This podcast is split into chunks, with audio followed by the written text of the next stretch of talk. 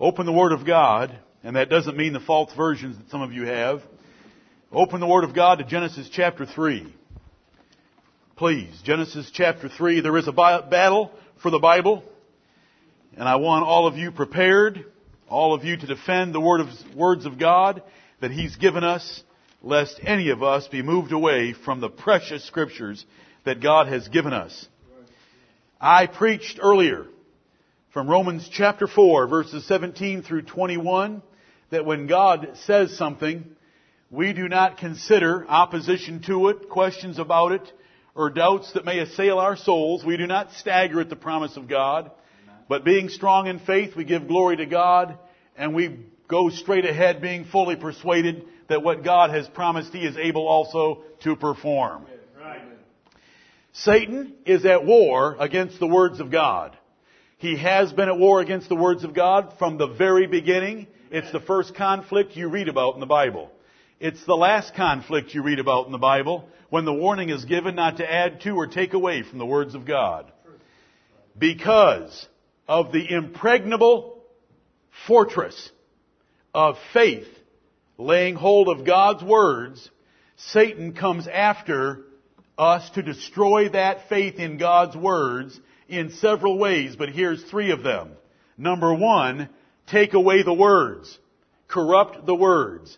Number two, destroy the ministry so it no longer preaches the words, but preaches fables, which is true of the perilous times in 2 Timothy 4.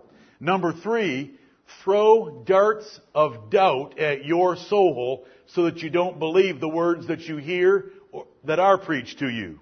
Do you follow me? That's found throughout the Bible. We are to hold up the shield of faith to quench the fiery darts of the wicked. And those fiery darts of the wicked are the darts of doubt that are thrown at our souls. So the devil throws darts of doubt. He keeps preachers from preaching the words of God, and he corrupts the words of God so that they can't be preached.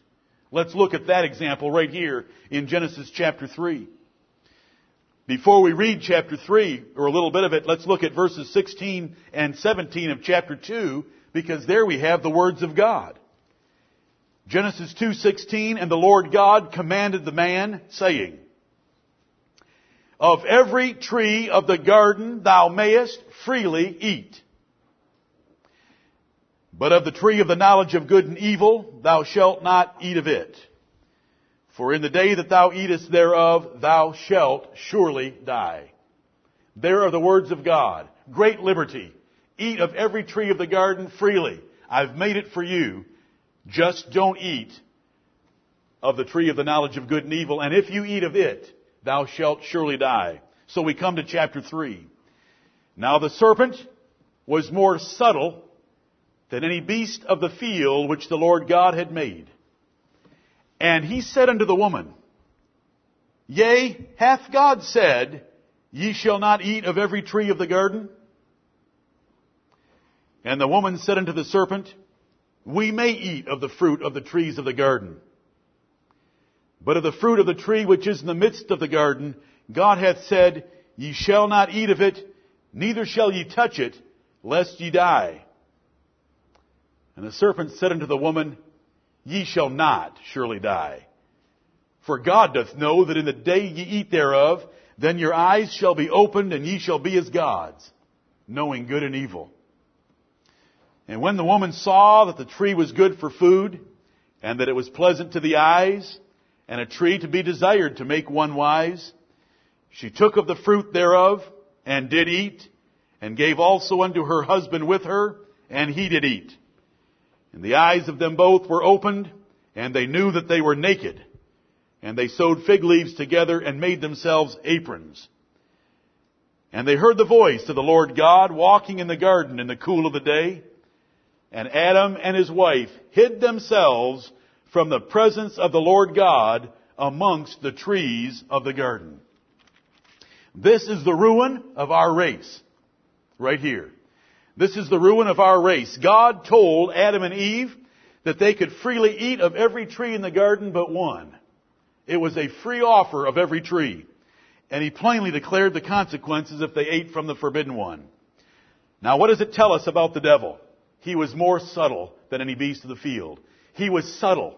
To be subtle is to be cunningly crafty in deceiving others. Treacherously cunning. And religious liars have been that way ever since. They never come out and say, I want you to worship the devil with me. That would give them away too quickly. Just like a counterfeit bill is seldom printed with the words, I'm a fake. It doesn't work. You gotta be close to the truth for it to work. Right.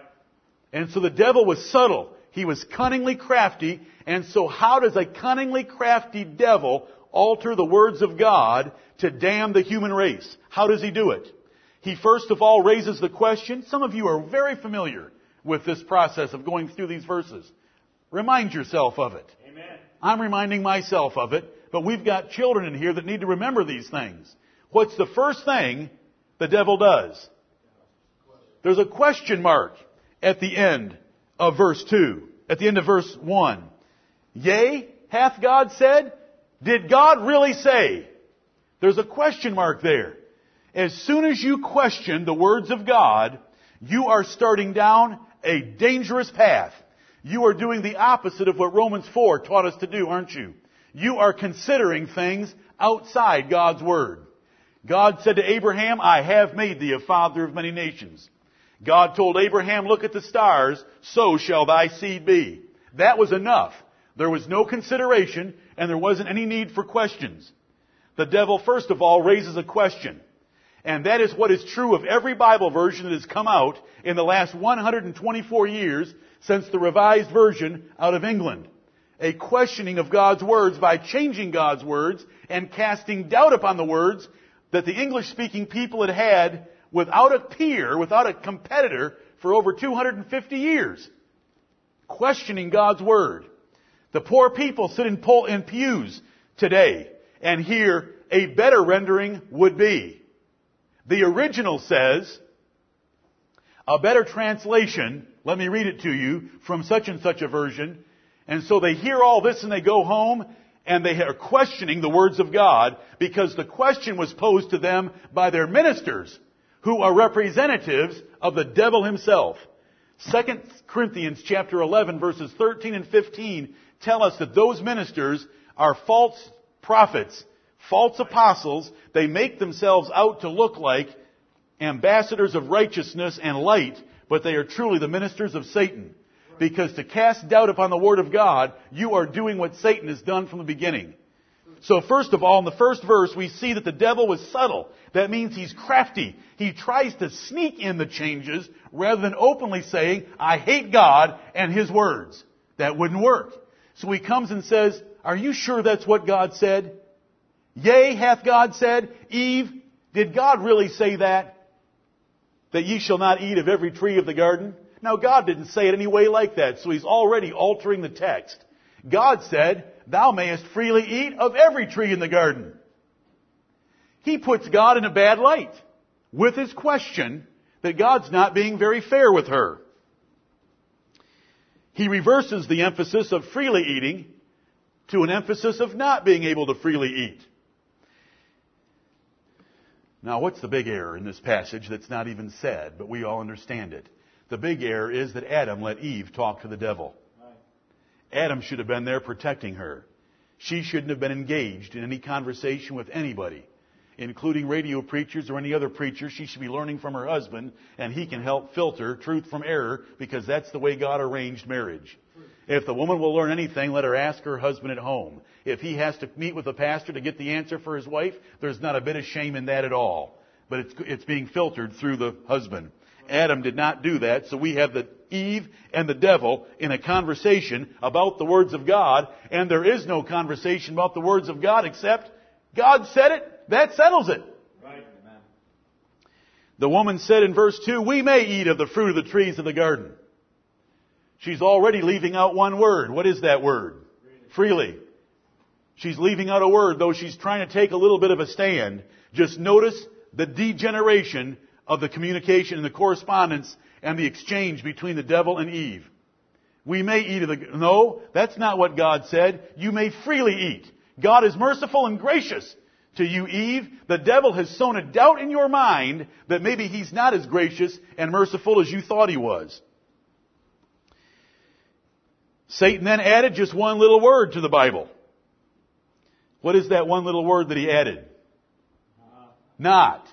God said, thou shalt surely die. Satan said, ye shall not surely die. God said, thou shalt surely die. Satan said, ye shall not surely die. Now, is that one little word, does it change the doctrine at all? Does it change the doctrine considerably? Does it reverse it? Yes. With the doctrine altered, he proposed an interpretation demoting God and exalting man. Do you know why God's doing that? Let me tell you something. There's potential for you, Eve. You have a lot of potential, Eve. You have the potential of being like God if you'll just eat of that fruit. And oh, is there, in, is there something inside a woman that will jump at, some, at an offer like that? What's it called in the Bible? 1 John 2. The pride of life. And then we read the next verse that she listened to him and she looked at the tree. And if you take your eyes off the words of God and look at anything, you are going down. Because what is in you will latch on to what you see because we walk by faith, not by sight. She should have told him, get lost. If you want to talk to anyone, talk to my husband. He'll put a hurting on you. She should have got away from the devil. But she entered into a conversation with him and it degenerated until she turned her eyes from the faith in God's words to the sight of the tree. And look at what she found. And we all have within us a nature that wants to sin. And the only way we can keep from sinning is to keep our faith resting on God's word and believing it and obeying it. As soon as we get our eyes off it, as has been already told you by a brother today that I'm very thankful for, don't look at those trees. Don't look at this world. Don't look at your circumstances. It'll take you down. Look what it says. When the woman saw that the tree was good for food, there's the lust of her flesh. And that it was pleasant to the eyes. There's the lust of her eyes. And a tree to be desired to make one wise. It looked like it just might have that result. The pride of life. She took of the fruit thereof and did eat and gave also unto her husband with her and he did eat and the whole human race was damned to an eternity in hell, and this is why we all die, right here. No one else can tell you where death came from. I'm telling you where death came from. They can't tell you. They tell you that everything is a result of evolution. That you get rid of everything by evolving the species until you get rid of everything negative. If evolution is true, why haven't we evolved away death? I've told you that many times, and I'm telling you on the authority of God's Word, we know where death came from, and it came from the fact that the words of God were overthrown by Satan. And we do not want to allow that. We are in a war for our Bibles. They are trying to take away God's words from us this day, and we are going to fight them. Now I have limited time, so here's our process.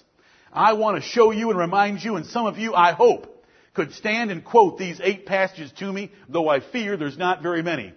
Eight passages in the New Testament where Jesus or Paul argued from single words. Right. Why are these eight passages important? Because it shows us that the Bible is a message from God that doesn't, that doesn't bring concepts, it brings words. As soon as you let someone tell you that the Bible brings concepts, you are lost. Because then those concepts are expressed with different words, and God has used precise words to convey His truth. It's called a paraphrase. If you ever find the word paraphrase regarding any Bible, it's not a Bible. It's a novel about the Bible. A paraphrase phrase means I've put God's words in my words. If you ever hear the words dynamic equivalence, that's the way they translate today. Dynamic equivalence. Oh, that sounds so sophisticated. Us simple little people will never be able to figure that out. I try to give the equivalent meaning in modern English in a dynamic way because society is changing that reflects what God meant by His original words. And so you've changed the words again. And that's how they translate Bibles for the last 124 years, except for a couple that claim formal equivalence, but don't worry about that. Formal translation. Whenever they do that, they're altering words. The Bible does not convey merely a message or an idea or a concept. The Bible is God's words. Every word of God is pure. Man shall not live alone, by bread alone, but by every word of God. Not by every concept, by every word. Okay, Matthew 22. Let's very quickly remind ourselves of the power of our Bibles. Let me remind you of a timeline. When Jesus refers to the scriptures, and he refers to scriptures written by Moses, they were 1500 years old. Do you think he was using the originals? Based on the affection that the Pharisees had for Jesus, would they have offered him the originals? Did they have the originals? Not a chance. Did the scribes have the originals? Or were they scribes because they had spent their lives copying? 1500 year old copies, Jesus Christ uses them like this. And if you, if you really want to get a, for those of you that think that I'm preaching old material, then prove it to me next week by being able to come up to me and tell me where all eight of these are found. Right. This is what you should know about the Bible. Where does Jesus and Paul argue from individual words? Matthew chapter 22 and verse 32. I am the God of Abraham and the God of Isaac and the God of Jacob. He is dealing with Sadducees. Sadducees denied the resurrection of the dead. Jesus dealt with them this way. He said, have you ever read what the scripture says to Moses? Verse 31. But as touching the resurrection of the dead, have ye not read that which was spoken unto you by God, saying, now, how was it spoken to them by God? It was in the Bible. Do you know where it is in the Bible? It's Exodus chapter 3 and verse 6. God said something to Moses, and this was 1500 years, and Jesus is going to argue from one single word right. to prove the resurrection. Moses was 400 years after Abraham, and God said to Moses, I am the God of Abraham, Isaac, and Jacob. God did not say, I was the God of Abraham, Isaac, and Jacob. He said, I am the God of Abraham, Isaac, and Jacob. And Jesus said, haven't you read the scriptures?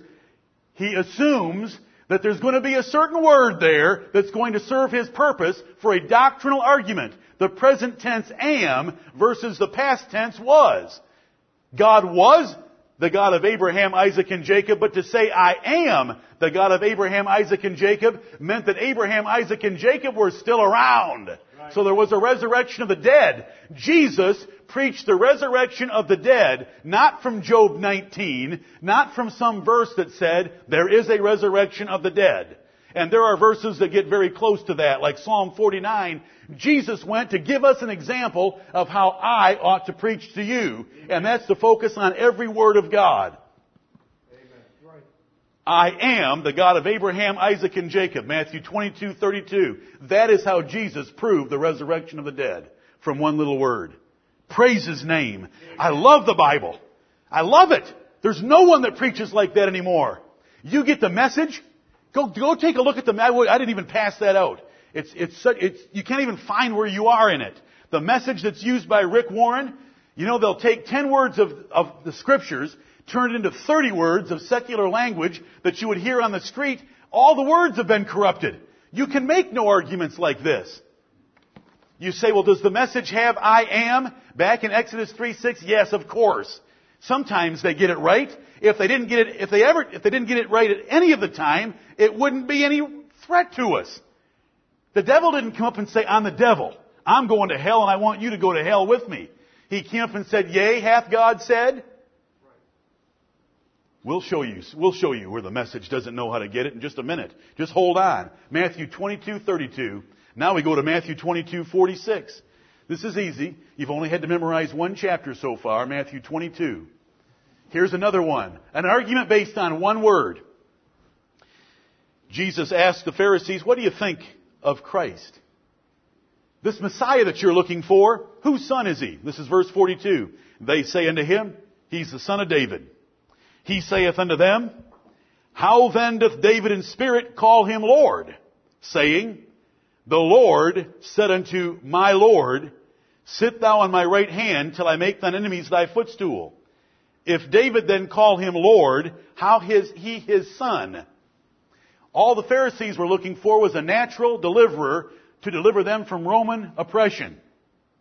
And Jesus said, tell me, what do you think about the Messiah? And Jesus proves from this that the Messiah had to be God because he was David's Lord, and he argued it from one word that was preserved in Scripture, and that was the second occurrence of Lord in Psalm 110 and verse 1. The Lord said unto my Lord. And they all knew that passage was talking about the son of David. But David called his son Lord. Just like Saul of Tarsus called his son Lord. What wilt thou have me to do? Are you with me? Right. One word. Now, why didn't Jesus go to Isaiah 9 6, where we have the, that a son is going to be given unto you, a child will be born, and his name shall be called the Mighty God? Could he have done that? Why didn't Jesus do that? Because Jesus was giving us a second illustration that he argued doctrine from individual single words. The second occurrence of the word Lord in Psalm 110 verse 1. If David then call him Lord, how is he his son? And no man was able to answer him a, question, a word, neither durst any man from that day forth ask him any more questions.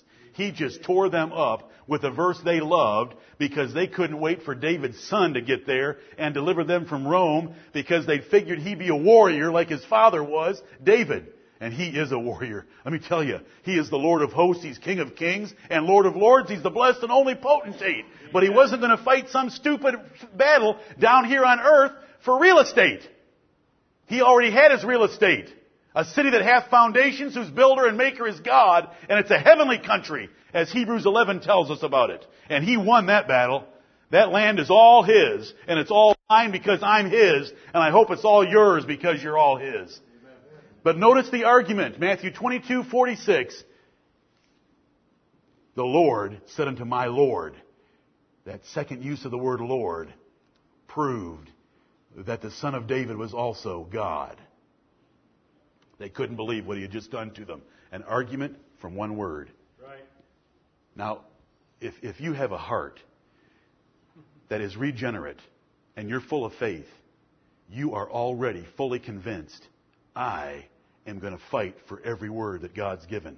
Right. If Jesus, when he used the scriptures, went after every single individual, went after individual words like that, I want to read the Bible that way. I want to hear the Bible preached that way. I want to defend the Bible. I'm glad the pastor is preaching against the corruption of God's words because look what Jesus did. John chapter 8. There's eight of these. We need to pick up the pace. I know. It's my fault, not yours. John 8:58. Oh, this is so sweet.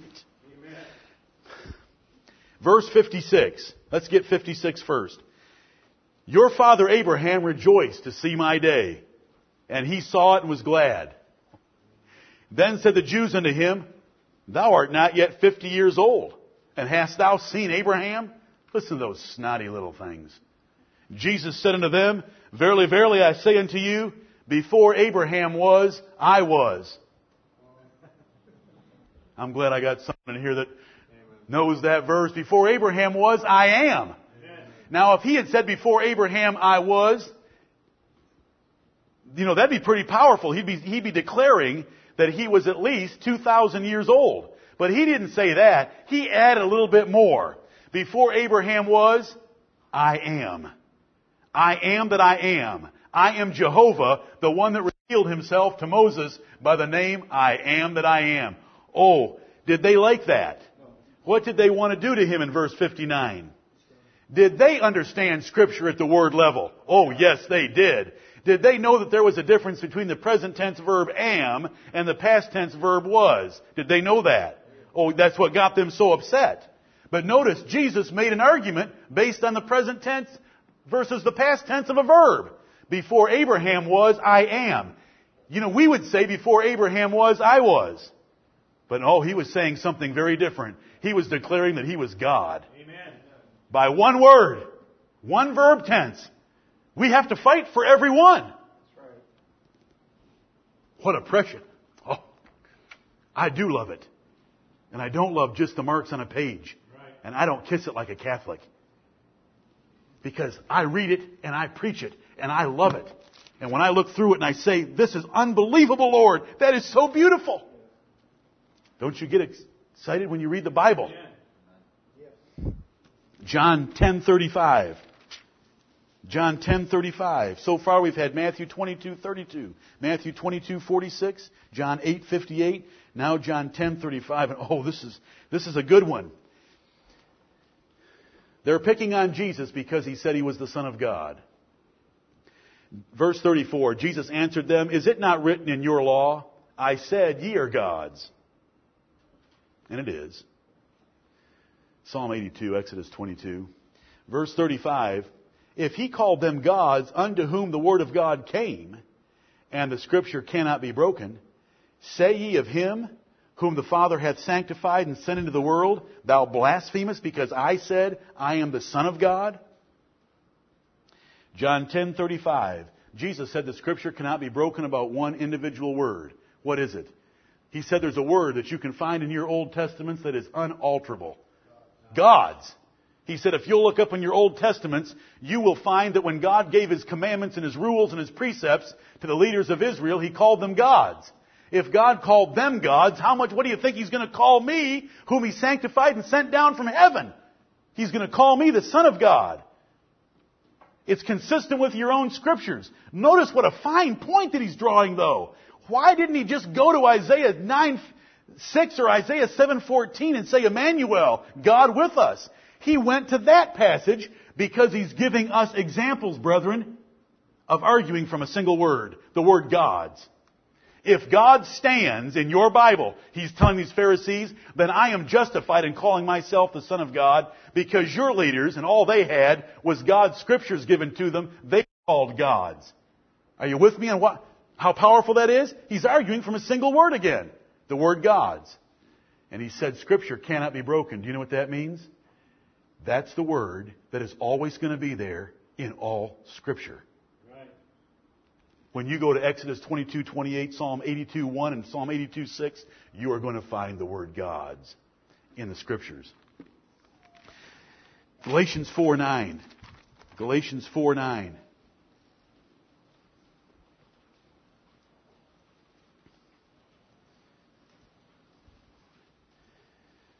You may have forgotten the, what the active and passive voice of a verb is. But an active verb is when the subject is doing something. And a passive verb is when the subject is being had, having something done to it. And it's very it's same verb. Same verb, just a different voice.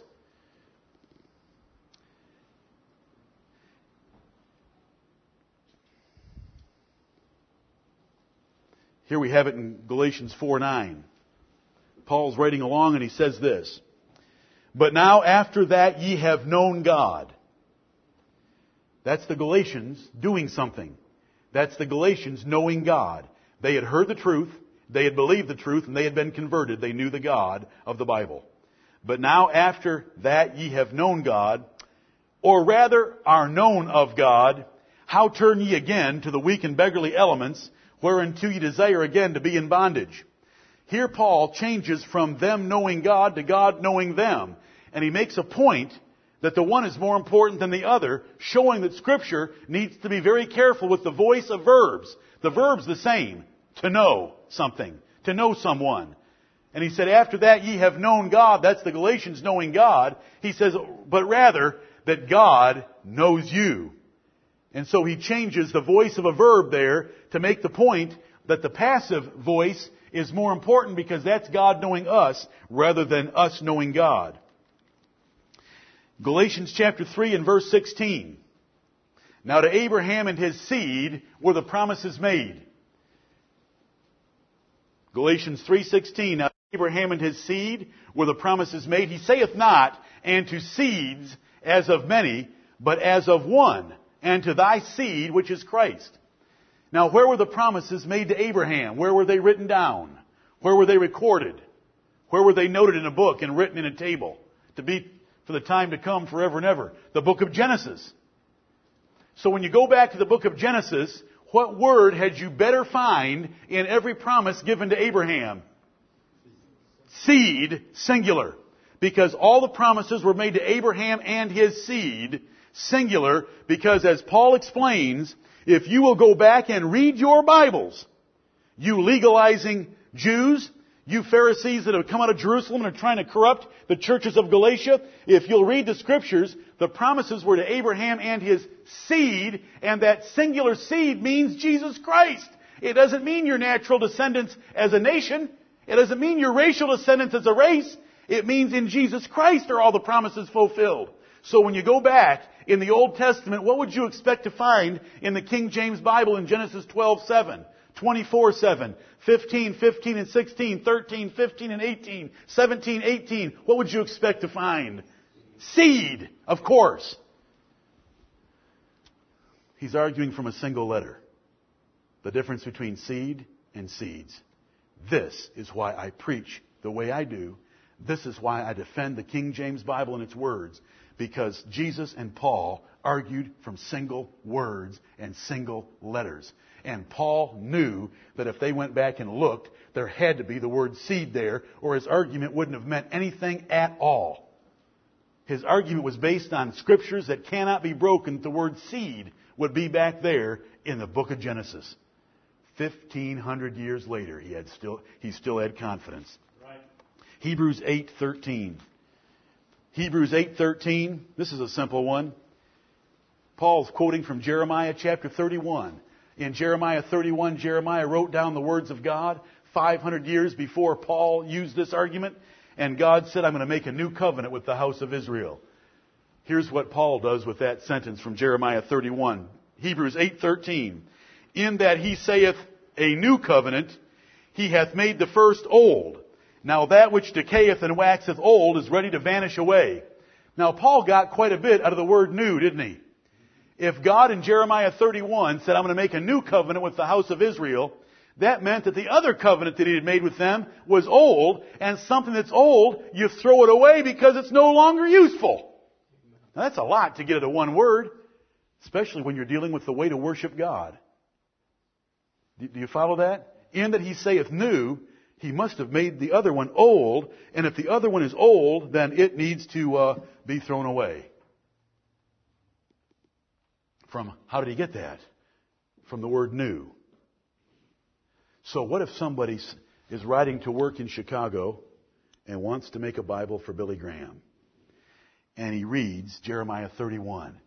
And he says, you know, as I was meditating this morning, I read that the new covenant is a better covenant.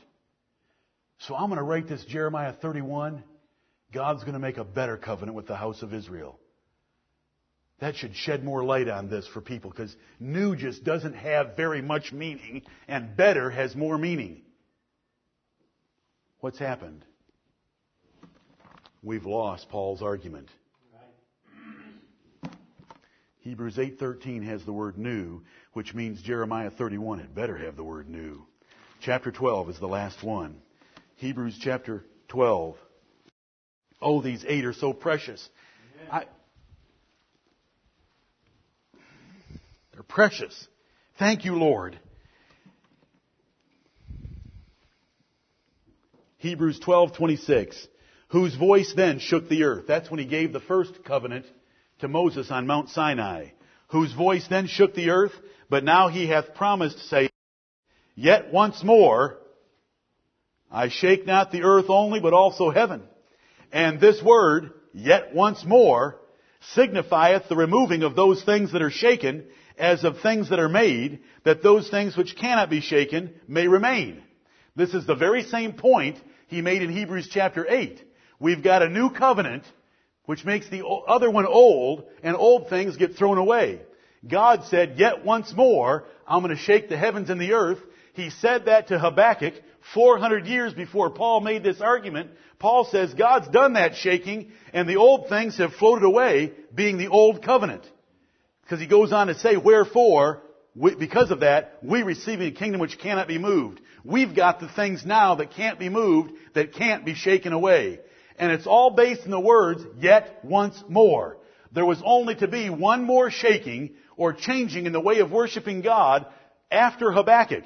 And it was in the days of Paul, and Paul said it had happened in his day, and it's, ha- it's already happened 2,000 years ago, so that we have the new covenant of the Lord Jesus Christ. But it was all based on three words. Yet once more. If yet once more does not allow for further shakings. What was shaken is gone. What is left is there forever. It will never be shaken away because there isn't another shaking to occur. Because he said, yet once more. Those are eight. You could write them down in the flyleaf of your Bible. You could write them down in your heart.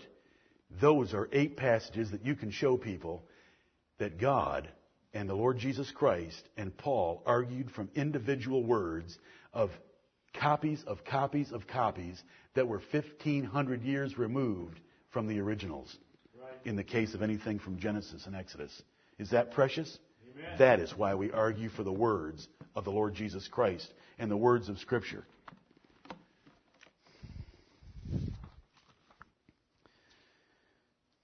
Every word needs to be preached. Okay, pick up those false Bibles that I passed out.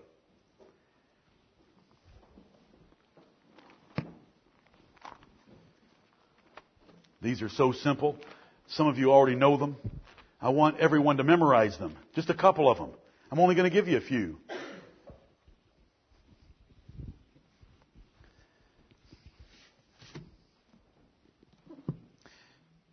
Here's the question you want to ask people when you see them trying to sell you a new Bible. Who killed Goliath in your Bible? 2 Samuel 21:19 is the reference you want to embed in your brain. 2 Samuel 21:19 and ask the question, who killed Goliath in your Bible? That's why I carried an NIV with me at Michigan National Banks. I wanted to find a Christian that read the NIV or had it preached to him on Sunday so that I could show him that his Bible didn't even know who killed Goliath. This is a gift from heaven right. for us. 2 Samuel 21:19. I'm going to read it in the Word of God.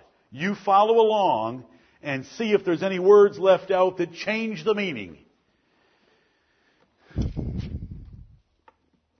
And there was again a battle in Gob with the Philistines, where Elhanan, the son of Jaareoregim, a Bethlehemite, slew the brother of Goliath the Gittite, the staff of whose spear was like a weaver's beam.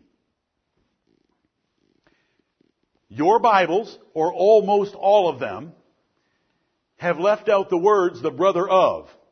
Because your Bibles teach that Elhanan, the son of Jaareoregim of Bethlehem, killed Goliath, the Gittite, the staff of whose spear was like a weaver's beam. There are not two Goliath the Gittites who both have a spear like a weaver's beam. Those are identifying marks that make it impossible for there to be another one. A Gittite is a man from Gath. Read your Old Testament and you'll know that. This is the Goliath that David killed with a stone from his shepherd's bag. But those versions that you have in your hands do not even know who killed Goliath. And men pulled out their pens, they were Dr. So-and-so, and signed off on a Bible that had Elhanan killing Goliath when every child that's been to Sunday school for more than six weeks knows that David killed Goliath. Don't forget that verse. The New American Standard Version that they teach at Bob Jones University that is closer to the originals and that is more accurate than the King James Bible has Elhanan killing Goliath. You want to remember that verse. Three words made a pretty big difference, didn't they? You say, well, how do you know for sure? Well, because God said it. Amen. See, God's already put his stamp of approval upon the King James Bible so that I know that 2 Samuel 21:19 is correct. And you say to me, do you have any more evidence? I do. I do. It's because God said to compare spiritual things with spiritual, so I looked up the Chronicles passage for the same event. And it's 1 Chronicles 20 and verse 5. And do you know what it says over there? It gives me a little bit more information. It says that Elhanan killed Lahmi, the brother of Goliath. It gives me the man's name. He killed Lahmi, the brother of Goliath. 1 Chronicles 20 and verse 5. So the King James Version makes perfect sense. In 1 Samuel 17, I have the detailed story of David killing Goliath when he put five stones in his shepherd's bag and ran down to meet Goliath. We know David killed Goliath in that place. Then when we come to 2 Samuel 21, we know that this is a list of David's mighty men and their great accomplishments. And one of those great accomplishments was killing the brother of Goliath. And it was Elhanan, one of David's friends from Bethlehem, that did that.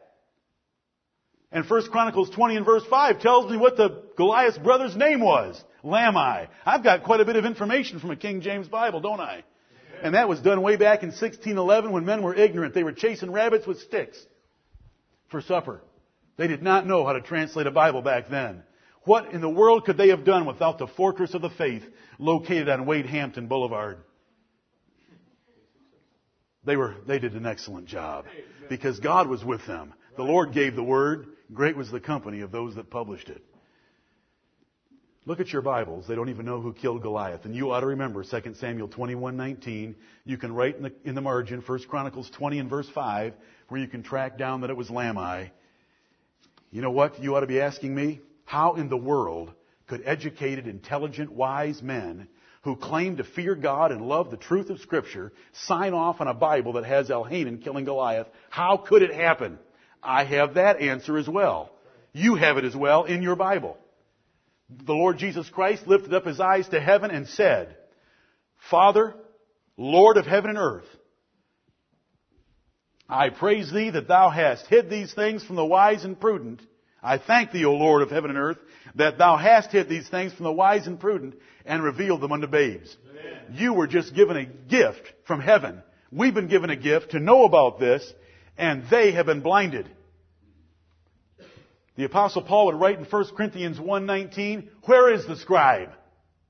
Anyone that claims to be a scribe that can improve God's words and that doesn't come humbly trembling on their knees before the Lord God, where is the scribe? Where is the disputer of this world? Hath not God made foolish the wisdom of this world? The Bible says that. Hath not God made foolish the wisdom of this world? And in their wisdom, they think they've helped God by getting us a better Bible, and what they've done is have another man killing Goliath. Because God blinded them so they could not see, they wrote down the wrong thing, and they signed off on it. Here's a 1611. Do you think they had it right 400 years ago? You're right. Your He edition has the brother of. Last Lord's Day we looked at Mark 1 2. Remember Mark 1 2? It's one of those ones you don't want to forget. Mark 1 2, as it is written in the prophets. In our Bible, in their Bibles it says, as it is written in Isaiah the prophet, Mark 1 2. But that quotation in Mark 1 2 is from where? Malachi. But they say it's from Isaiah. Mark 1 2. And New Testament critics signed off on Mark 1 2 when it said, as it is written in Isaiah the prophet, though it's a verse from Malachi. Can you believe that? God is showering you with love right now because He's given you the eyes to see and He's given you someone to show you these things right. for you to be wiser than the wisest of them. it, it, it is precious. How in the world could you sign off on a New Testament that says that in Mark 1 2 when their own footnotes say we know this verse came from Malachi? I hope you're seeing it all tied together. I will make foolish the wisdom of this world. Right. Where is the scribe? Where is the disputer of this world? What's a disputer called in 20th century or 21st century language? A textual critic. If you have scribe, do we have a context? Does it have to do something with books and words and writing and letters? If we have a scribe? And then it says a disputer of this world, what do we have? We don't use the word disputer. It's not a textual disputer. Instead of disputing, a synonym, a critic, a textual critic.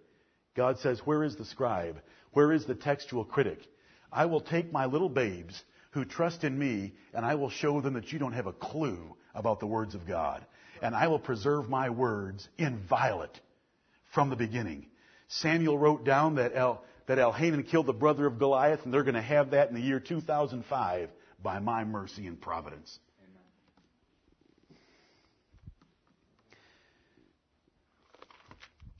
Look in your Bibles at Genesis 12:7.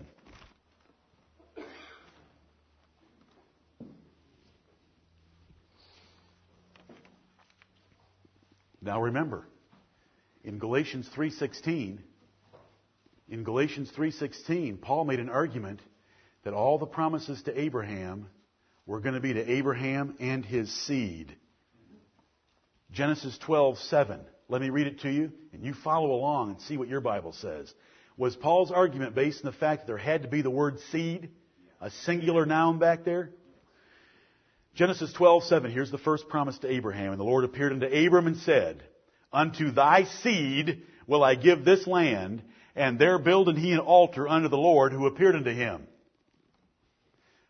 If you've got the NIV, what word does it use? Offspring. Offspring can either mean singular or plural. It's vague. It's general. It doesn't give us the argument we want. And do you think it says offspring in Galatians 3? Not a chance. What does the uh, New American Standard say? Descendants? Plural? With an S on the end?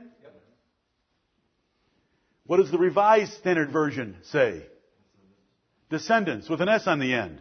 When Paul said there couldn't be an S on the end, it had to be a singular. They signed off on a Bible that had a plural. Do you understand what God's given us? Do you understand how He has blinded them and opened our eyes to the truth? You want to know what the fulfillment of that is? How can it say, unto thy seed will I give this land? Because the real land that Abraham understood was not Canaan. Right. It was heaven. Amen. It was heaven. Who cares about Canaan? Are you kidding? Who wants to live in a desert? It's one of the poorest places on earth. Are you kidding me? If these are spiritual promises, Abraham understood them that way. Abraham never had any of that land. Neither did Isaac. Neither did Jacob. It wasn't until 400 years later that they had it temporarily. Beautiful. Thank you, Lord. You say, well, that's just one of the, which one do you want? You say it's just one of the promises to Abraham. Pick one. Do you know where they all are? You want to, do we need to try more? It's going to work on them all. La- let's go to the last one. 24-7. They're all between 12-7 and 24-7. Genesis 24-7. The Lord God of heaven which took me from my father's house and from the land of my kindred, and which spake unto me, and that sware unto me, saying, Unto thy seed will I give this land. He shall send his angel before thee, and thou shalt take a wife unto my son from thence. You got a problem with that verse, don't you? Because it's not seed, it's offspring or it's descendants. Because they are taking away all the promises in Jesus Christ and giving them to the Jews. Is that, they are le- that corruption was made by legalizers who wants to put salvation in the Jewish tradition from Moses and Abraham rather than in Jesus Christ. Do you know what Galatians 3 goes on to say? And, and if ye be Christ, then are ye Abraham's seed and heirs according to the promise. Jews or Gentiles, we are the seed of Abraham by being in the singular seed, Jesus Christ. Amen. That is so beautiful, and that argument is destroyed when they go back into the Old Testament. Now, when, old, when, it, when you've got a New American Standard Version that says descendants in the Old Testament, all you that are going to Bob Jones, when you've got an Old Testament that says descendants, and Paul says the Old Testament says seed singular. It does not say seeds. It doesn't have an S back there because it's very important for it to be singular. What is Galatians 3:16 saying about the New American Standard Old Testament. It's wrong. It ain't scripture. It's okay to use ain't. Peter did. Everybody knows what ain't means. One more. 1 Samuel 13:1. Thank you for the Tower of Babel on our website, webmaster. 1 Samuel 13:1. I get more fun out of this than anybody has ever got at any amusement park. 1 Samuel 13:1. Oh, Lord, you wrote such a beautiful book. And there is a little lesson in the Hebrew as to why they can't figure it out, but they don't know Hebrew. But the men that, the men that translated the King James Bible sure did. They knew how to figure out a little Hebrew idiom. They've done it in many places. This is, here we go. Here's what it says. Saul reigned one year. And when he had reigned two years over Israel, and then it goes on the second verse to describe what he did in the second year. Why is a verse worded like that? For one year, Saul didn't have to do anything. He just had to reign. There wasn't any real big issues for him. Saul reigned one year, and when he had reigned two years over Israel. Now, would you please tell me what in the world you have in your Bibles in that verse? Brother Red. This is nice. I didn't know this. Saul was a child of one year when he began to reign, and he reigned two years over Israel. So, so Saul took the throne at the age of one. Now the Bible says he was from the shoulders up taller than anyone else in Israel. His mother had a difficult labor. Isn't that what the Bible tells us? That he was from here up? He was one year old and he reigned two years. Now see, all their Bibles in Acts 13:21 say that Saul reigned 40 years over Israel. So they got a real big problem, don't they? All of them in Acts 13:21 know that Saul reigned for 40 years because it was in Paul's sermon in Acts 13. Do you want to hear another one? I was going to say NIV's got, got better light than that, though. Better light than what Red had? Oh, yeah. Let's hear it. Because Saul was 30 years old when he became, became king, and he reigned over Israel 42 years. Well, he was 30 when he started, and he reigned 42 years. Does someone have something better? Bernie? Saul was 40 years old He was 40. We've heard one, we've heard 30, and now it's 40? he began to reign, and he reigned 32 years over Israel. You said two. You said 32. You're saying 42. Or 42 and 32. I'm getting confused. M- Matthew? Southern Baptist Bible of 2004. Because that's the most current, it's got to be the best. He says Saul was 30 years old when he became king, and he reigned 42 years. 42 years. Back to the NIV.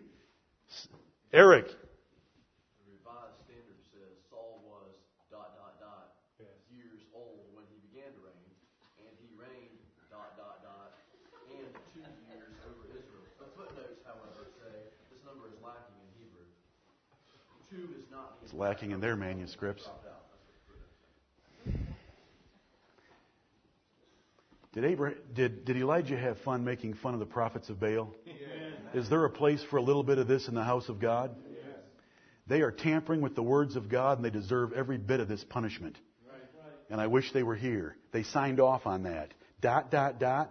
We don't even know what it is. And we don't want to embarrass ourselves further by adding another one. But I know there's a whole lot more. Does anyone else want to contribute one of the differences? I know reading in public is just terribly difficult. But there's a whole lot more Bibles out there. And they don't all read that. There's some more reading. The seminary Bible says Saul was 40 years old when he began to reign, and when he had reigned two years over Israel. There's another, there's a different form of corruption. Did God say he would make foolish the wisdom of this world? He has done it. And you have a Bible that has read the same way for 400 years, and they still can't figure it out. These numbers are lost in the Hebrew. I wonder why they didn't think so. Whether it's their manuscript or whether they were able to interpret a Hebrew idiom, and it is a Hebrew idiom, they have the truth. We have the truth because we've got the King James Bible. Bless God, love God, love His Word, read His Word, obey His Word, and fight for His words. His every single individual word. We do not have a dot, dot, dot anywhere in our King James Bibles. May the Lord bless the preaching of His Word and may it excite your hearts to remember what we heard in the first sermon this morning that Abraham believed God and gave glory to God, being strong in faith. He wouldn't stagger and he wouldn't consider anything that opposed the words of God. You've been given some material that you can use to bolster your own faith and to speak to others who have questions about all these versions that are coming out that do not have the words of God.